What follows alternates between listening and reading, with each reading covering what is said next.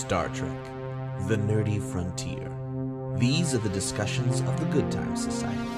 Their continuing mission to explore each episode, to seek out new topics and ridiculous observations, to boldly watch what they've already watched before.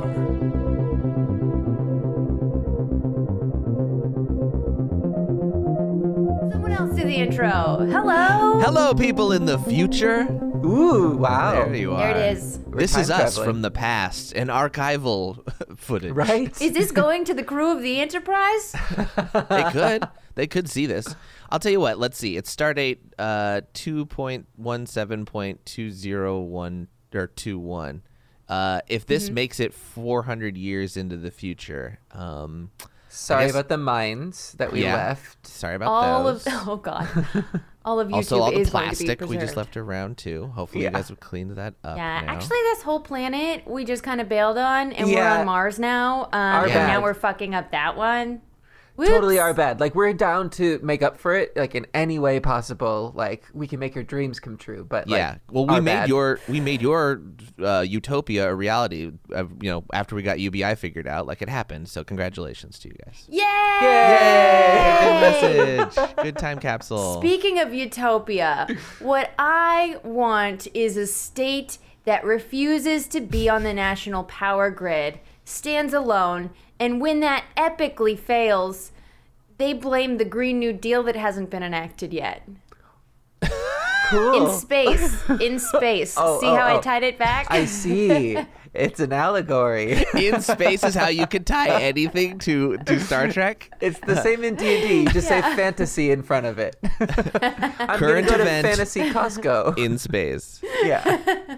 No, it's crazy that they are ironically blaming green energy on this issue when it's like still brought about. All this whole problem is brought about by climate change too. Like, Right. that's Yeah. the real issue. Right, and uh, until their strategy of lie and blame someone else uh, stops working in every situation, why would they not do that tactic?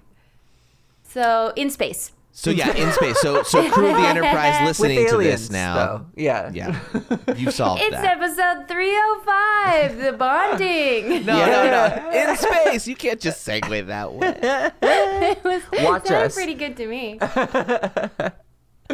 This episode was so much more emotional than I was expecting, and I Mm-hmm. also, I it was a moment. I don't know if this happened for you, Xander, where I remembered watching it as a kid because Yeah. of the moment where the mom reappears. Yeah, yeah, yeah, yeah. Oh, I got. Oh, that was scary. here's the thing, and a little bit into my backstory. I lost my dad when I was 15.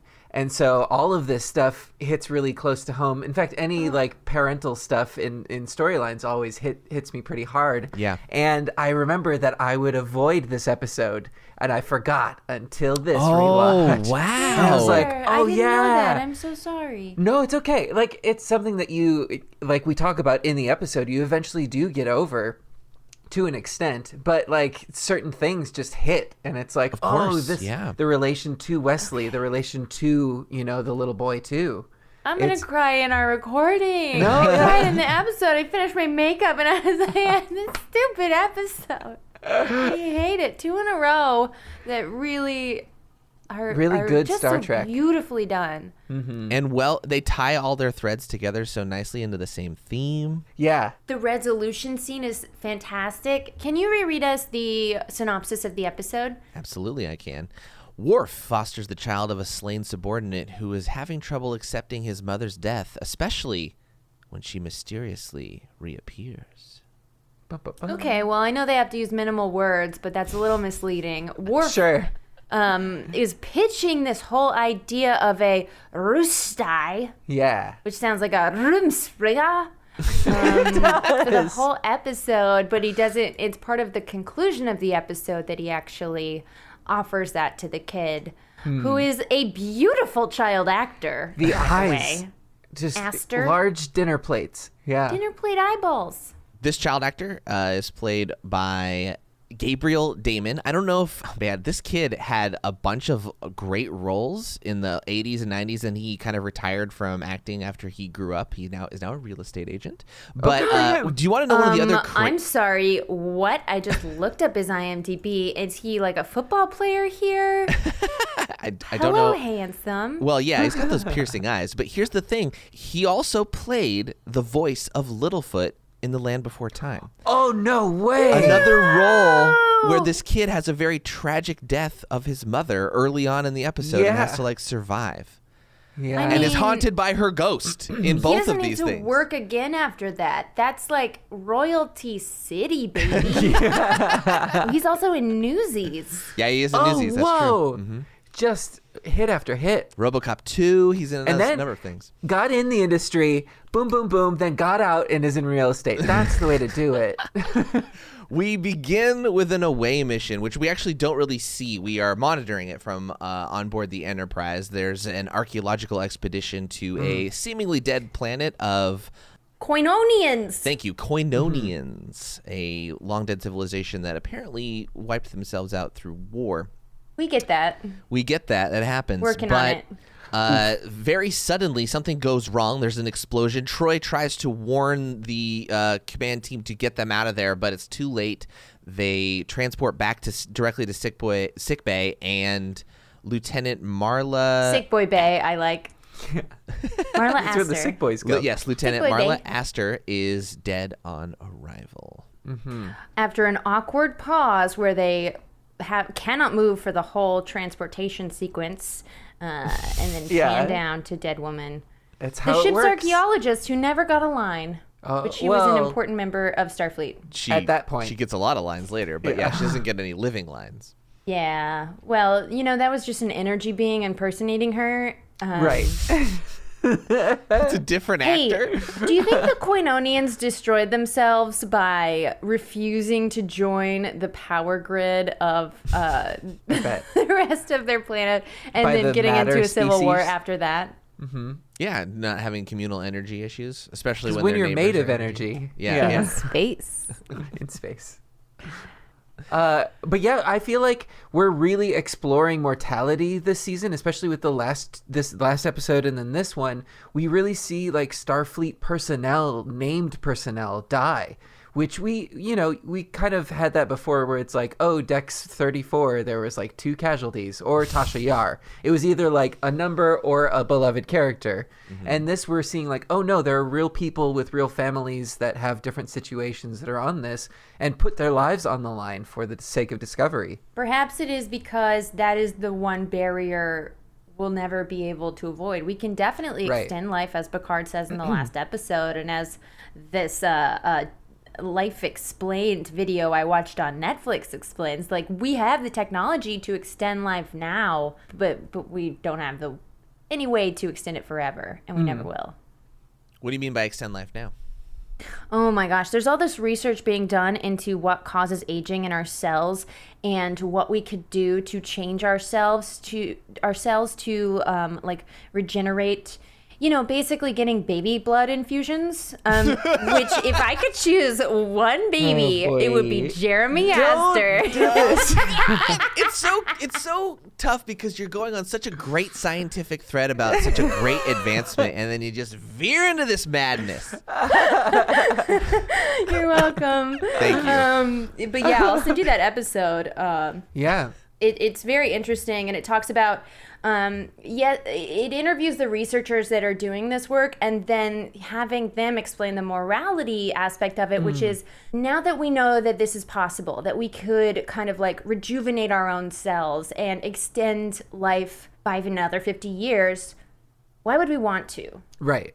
What is the And- quality of life? What would be exactly Mhm. And that's kind of what we get into in the episode of like, yes, you can have all of your wishes granted uh, right now, but then what do you do with that? What was what does that afford you in the future? grow yes, up you, to be the ultimate mama's boy you could. yeah. I mean, just there are a you and your ghost uh, mom on this planet forever yeah. But it sounds like this whole energy civilization would just like cater him the whole time because they felt so bad about what happened.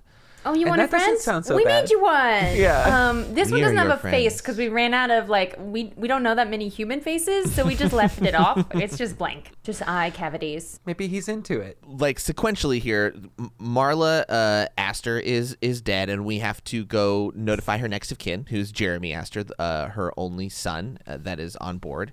Uh, he has his father died earlier from uh, a virus, I believe, Yeah. Oh, uh, the was the Russian Rush- infection. the Russian infection. Of course, thank you. Of course. And- As you do, But he he's all alone now, sir. yeah, Tough and like kid. real notably, there's no one like assigned t- to poor Jeremy to like kind of help him out. Like I know Troi goes there to talk to him a lot, but like for the most part, it's kind of like on a volunteer basis to go hang out with this kid who's like spending most of his time in his quarters looking at old videos of his parents, which is like mm. this is super traumatizing. This Which episode, he's is the same age in those videos, so he lost both his parents in a short span, and his cat's still on Earth. well, but we don't see the cat. What happened? Oh, the cat's still on Earth. Okay, cat's still on Earth. great. they couldn't bring Yeah, the those cat. are Earth videos.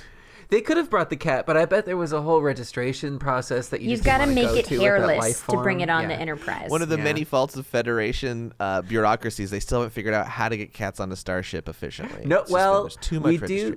You will get it later, but it's yes, that's true. We will. for data. So Spoilers! Data gets a kitty. Maybe potentially. Who knows? It's a lot of red tape. oh goodness. Well, what I noticed in my my notes is that everybody's got a conundrum this episode. Picard's got a conundrum. Should you even bring children on a starship? And then many other things he's got to deal with as the person that conveys news of death. Data's conundrum: uh, why why is some people's death more impactful than others? Uh, just because you know them better. Uh, Worf's conundrum: orphan to orphan stuff. Uh, Wesley's conundrum. Wesley's huge. Wesley has a big old one. I don't want to talk about it. I don't know what to say to a kid who's experiencing this horrible shit that I also experienced. I don't want to bring that up in me, you know, it's Yeah. protecting himself too. But I did want to bring up that I wrote in my notes, like, finally they gave us a reason for Picard to dislike kids. Like, before it was just a character trait. He's a grumpy old man that doesn't like kids. Now we're fleshing that out. Oh, he's acting out because he doesn't believe that children should be on a starship. So it's his, like, parental instinct that leads him to dislike these kids. Yeah. Yeah, like to your uh, credit, Becca, for pointing out all the things that the conundrums like that, that are occurring for so many characters. I again think that's another staple of the new season of writing here is they make every scene important in some way, and every character's uh, contribution to the plot somewhat important. Like Riker kind of takes a back seat in this one, for instance, and so does Geordi. They're a little bit more procedural, which is fine. We don't need more of them right now. But like everybody that is involved has something important that ties into the theme, and that wasn't always true for previous episodes. So they're doing a really great job of bringing it all together again. Yeah. Riker also has mommy stuff, which you see him react to. um, that's but I'm true. glad because we've got enough characters that tie into this plot, and I thought Mm-hmm. that it was, yeah, to your point, they're they're thinking about the words they're writing. right? Well, also there's this definite shift to an ensemble feeling. It's not a Picard or Riker story, which previously it had all been. It's either Picard or Riker, and there were some standout episodes every now and again. But this season, they're really focusing on like everybody has a story, and they're all part of this together. Um, yeah, finding their footing. Can we talk about the children on a starship and what we think? Um, because Picard says it's irresponsible. We're, we're, you know, our entire ship is going to have to engage with Romulans or go to a neutral zone. And that's putting the entire ship at risk. And those children did not choose that, which is It's- intense. It's interesting because I can't help but draw a parallel to this being the space version of maybe what was happening in the 90s of a lot of like single mothers entering the workforce um, at, at like a greater pace than before. We came from like these decades of like the housewife uh, that that was like the role, and the '90s I feel like was really epitomizing women going into the workforce and bringing with that um, like the question: Do we bring kids? Like, is it irresponsible for me to be working? And the answer is like, no. You deserve a life just as much as anybody else, and it should be multiple people's responsibility to raise a child. Interesting. I think of the 70s as that. Sure. But I think of, I was recently listening to something that is like well, there's this new proposal about just giving $250 a month uh, for every child in a family.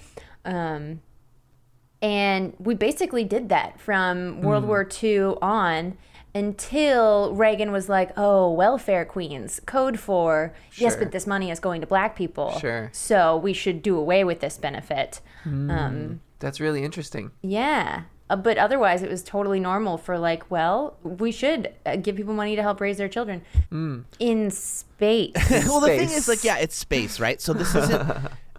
The complicated thing about the Starship is it's not a war vessel in its mission, like, but it does engage in plenty of uh, battles and warlike situations. And if war happens, they're going to be on the front line.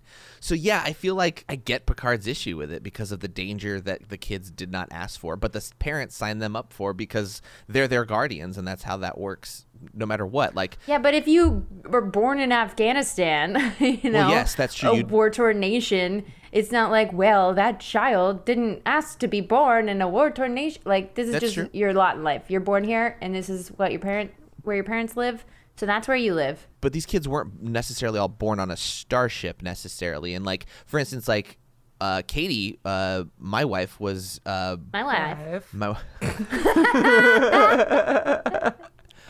was uh, her father worked overseas at a lot of third world countries, and they were in Kosovo uh, during the early '90s, and he brought his family there, and like she tells me the stories like the tanks rolling through the streets and stuff like that, and like she was definitely taken from that. her home and That's had to live in that time. So like that was part Wow. of that's the same situation, right? Like I don't think she was ever in much danger because of what was going on there at the time, but there was there was definitely like she heard battles not far from her house.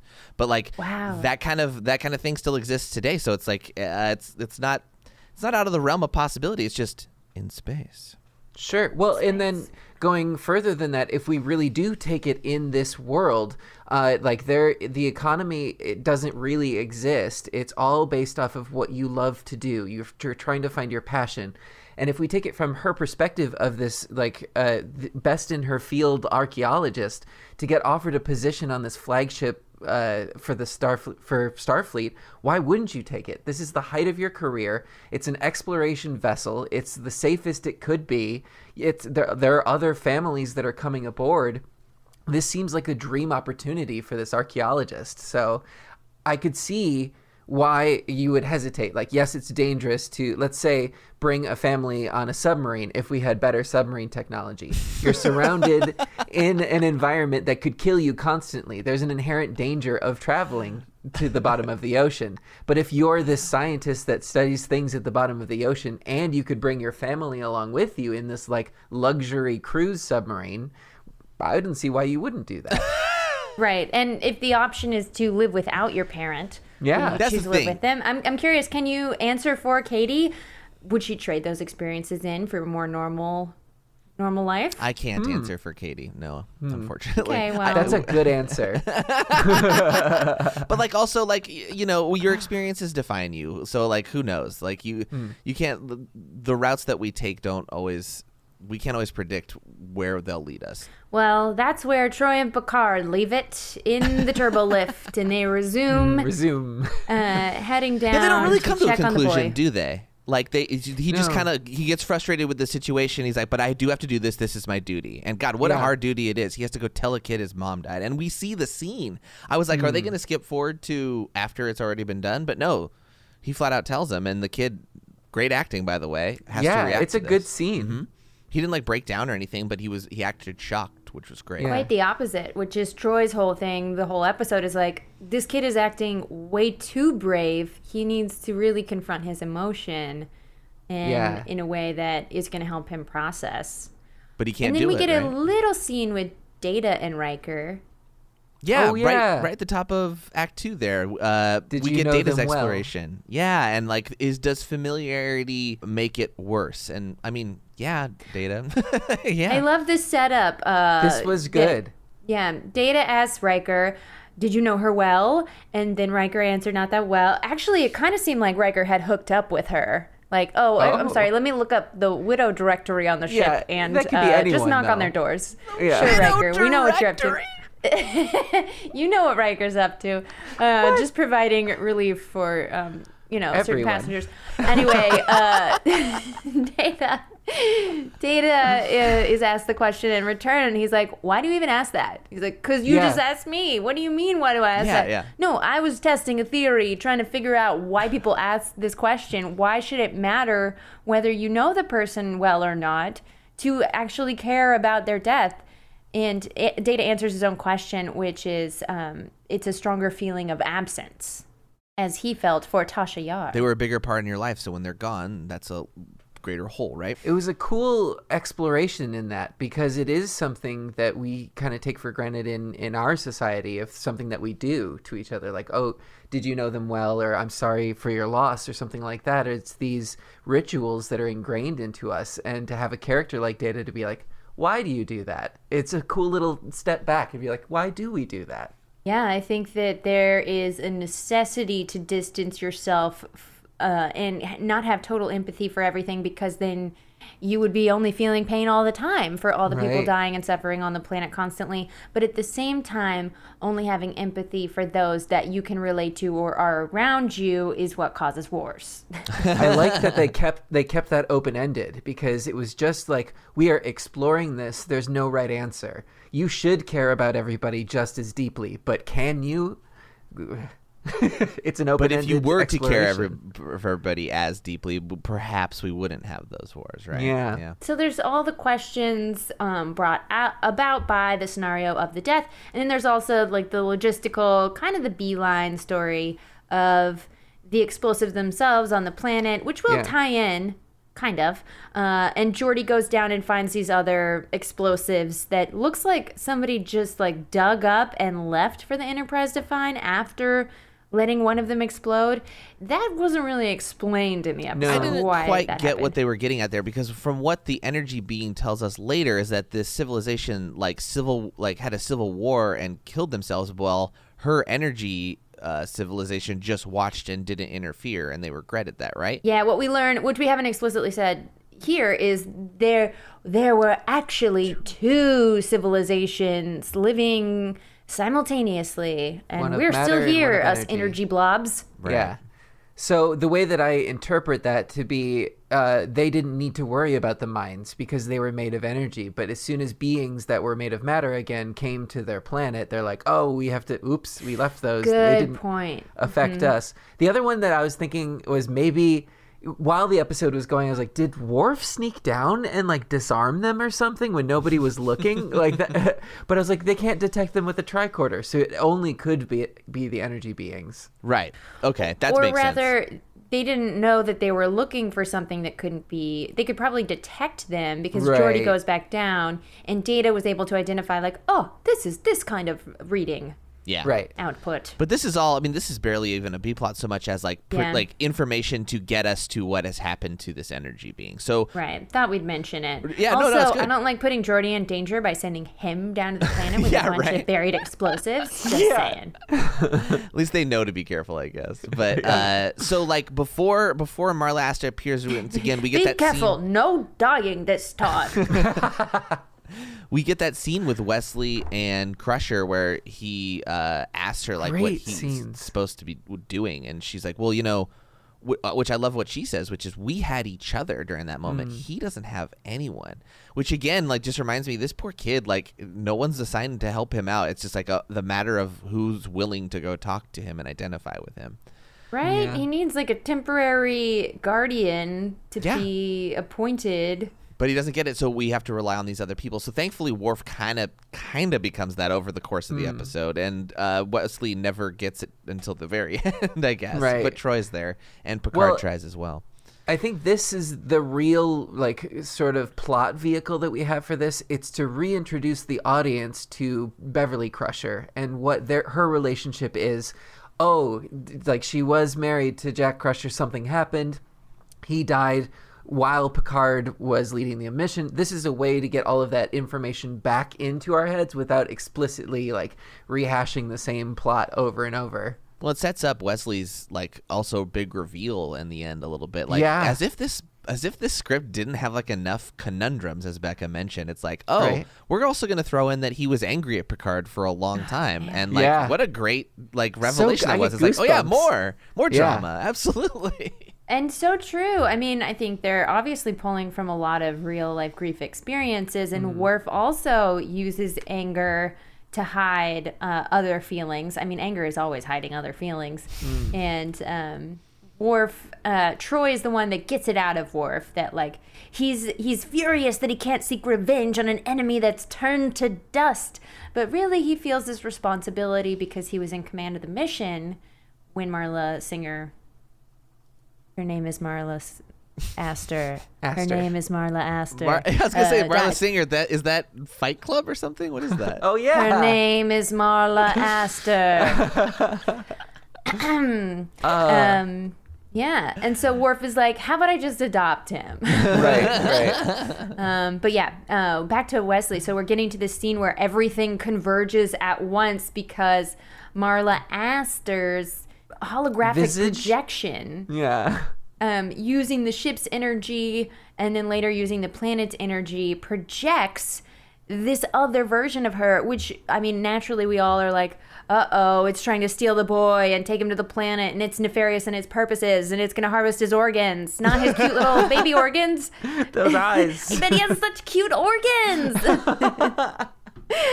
but uh, but then we find out as she keeps trying to escape with the boy that it's because the energy beings on the planet do not want matter beings to continue to suffer as they saw the other species that was originally on this planet tear themselves apart. Right, and they feel guilty about uh, their inaction from the Civil War that happened from the material beings that they fought with each other. You know, like if your goal is to uh, not have people suffer, then don't come creeping up on them from the side, uh, way at the distance, and go, Jeremy. because, dear Lord, that was like Sixth Sense level scary. This poor kid is already traumatized, and then this Yeah. Right? I, I titled that section Jeremy Sees Dead People. yeah, yeah, yeah, exactly.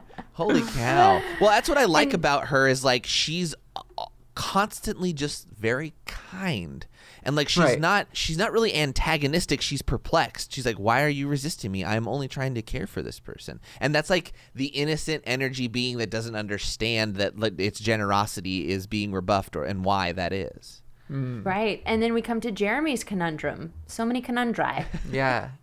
Well, where uh, if you just lost your mother and then she showed up, but Mm-hmm. you're told that she's not real, but she's saying, Come with me. I love you. I'm going to take care of you. What the fuck are you supposed to do? Yeah. yeah, For sure. There's there's a really interesting exploration here because in in my personal experience, when you've lost somebody that is close to you, you tend to sort of spot them uh, out in the wild, like in random moments. Like you'll just get a, a fleeting uh, glimpse and be like, "Is that no?" And then you like get grounded back into the reality of like, "No, they're gone." And so like it, it's always this wish fulfillment of like if only i had that last conversation or if only that was the person and they've been hiding from me for some reason you know what i mean like there's this weird mental gymnastics that they actually go into uh, and troi does some great psychology techniques where she sits down and rationally goes out this person wants you to go back to your plant this planet. Would your real mother want that? No. Okay therefore this is not your real mother. Like those tactics to ground someone and bring them back from this state of supreme grief it's really interesting. She doesn't like Troi Wisely doesn't fight the thing too much or like contradict it. She just states what she knows as fact. I think there's a really great line where Marla says, uh, where she's trying to convince him, and he's almost convinced, and she says, "I will, I will never leave you. you." I will never leave you." And Troi says, "I'll never lie to you." yes And that's it's like what it is you know, she Right might. before she's about to disappear, Troi Yeah. knows by getting the message from Picard. Yeah. That's such a great. That's great timing. That's great timing. For sure. Right. Total. And we get to see Troi being a counselor in how she handles the different scenarios. Troi talking to Picard is different than Troi talking to Worf is different than Troi talking to Wesley, which Yes. is just so good. And then we get um, Picard talking to Troi about her experience of her position. Yeah. I mean, this. I love that this episode dives so deep into each character's psychology. Yeah. Yeah. And she says that experiencing this grief with people is difficult, but it's rewarding because I know when they experience joy again that I have done my job well. What a good line. Yeah. Yeah. And getting to see them experience that joy is so rewarding. Yeah. I said I was gonna cry over recording. I meant it. But we essentially see, you know, these different scenarios. Grief is all about being reminded of something in the past. And we see that with the Crushers. We see that with Picard even reliving some things in his past. We see that with this energy being having that same grief over something that had happened to the matter being, you know, however long ago. And we see the different ways that you can deal with it.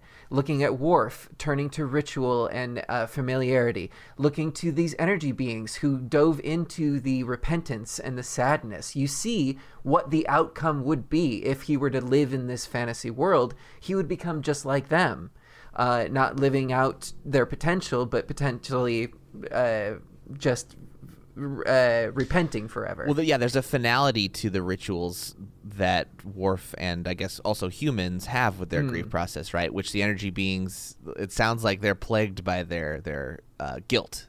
Exactly. What happened? That's the emblem of you need to you do need to address it, uh, feel the feelings, and then move forward. We get another great mortality speech from Picard.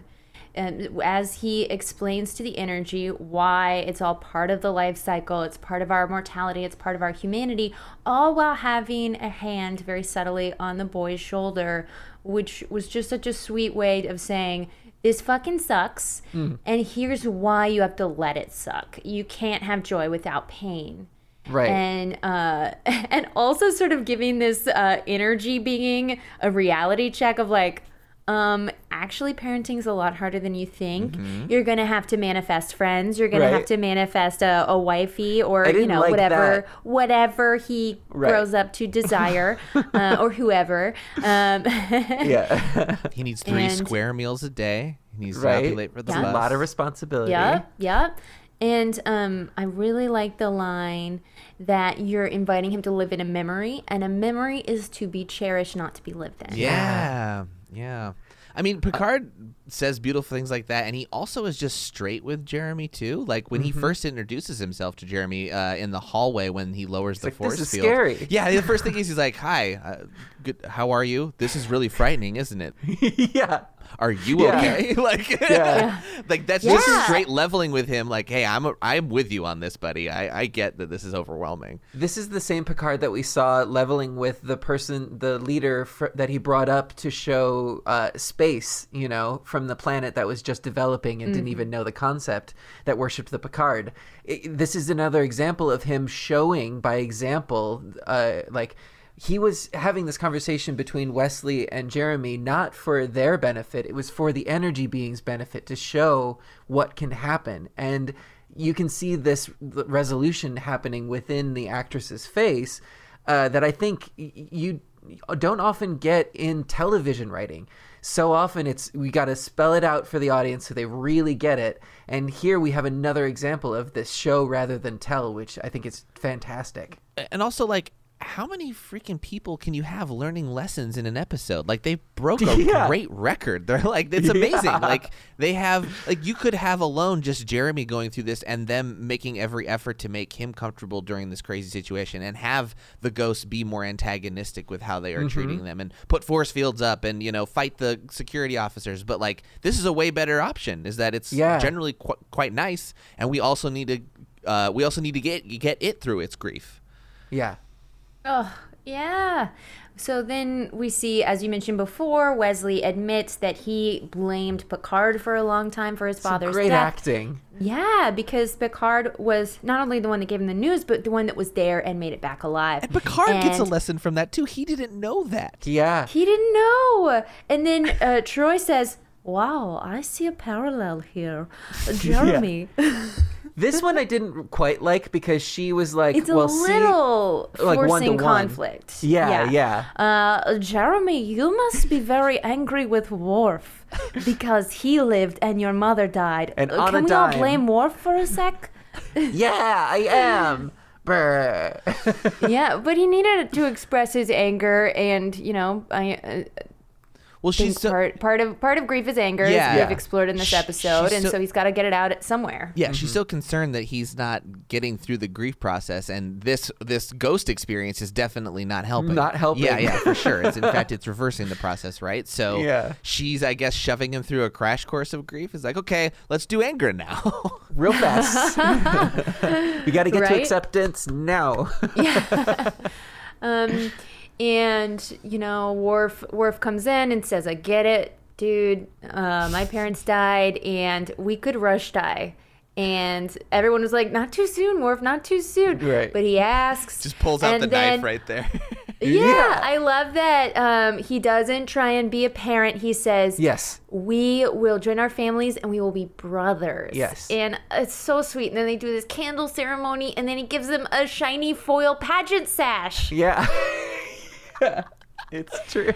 And the, the episode ends with Worf saying, Soski padlak sol, um, which means in Klingon, we're, we will, hon- I'm honoring the memory of our mothers. And then the kid repeats it, which is such like a, a sweet, you know, Worf was raised by humans after becoming an orphan, and it's coming full circle where Jeremy Aster is being raised or helped. Um, uh, helped into adulthood by a Klingon that uh, is repaying that.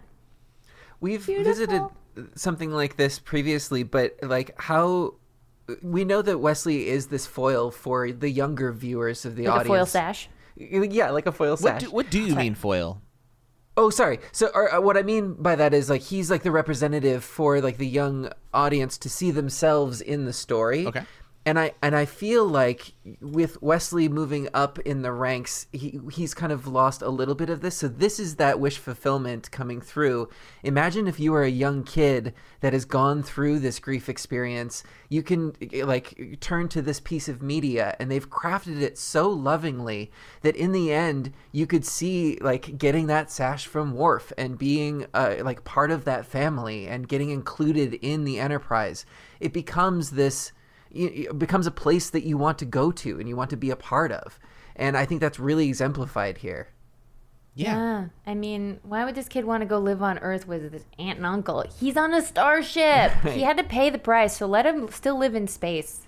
Also, I looked up um, what a narrative foil is, and I always thought it was kind of an antagonist, but it's not. It is a character or like a thing that contrasts with the protagonist to highlight some aspect of it. Gotcha.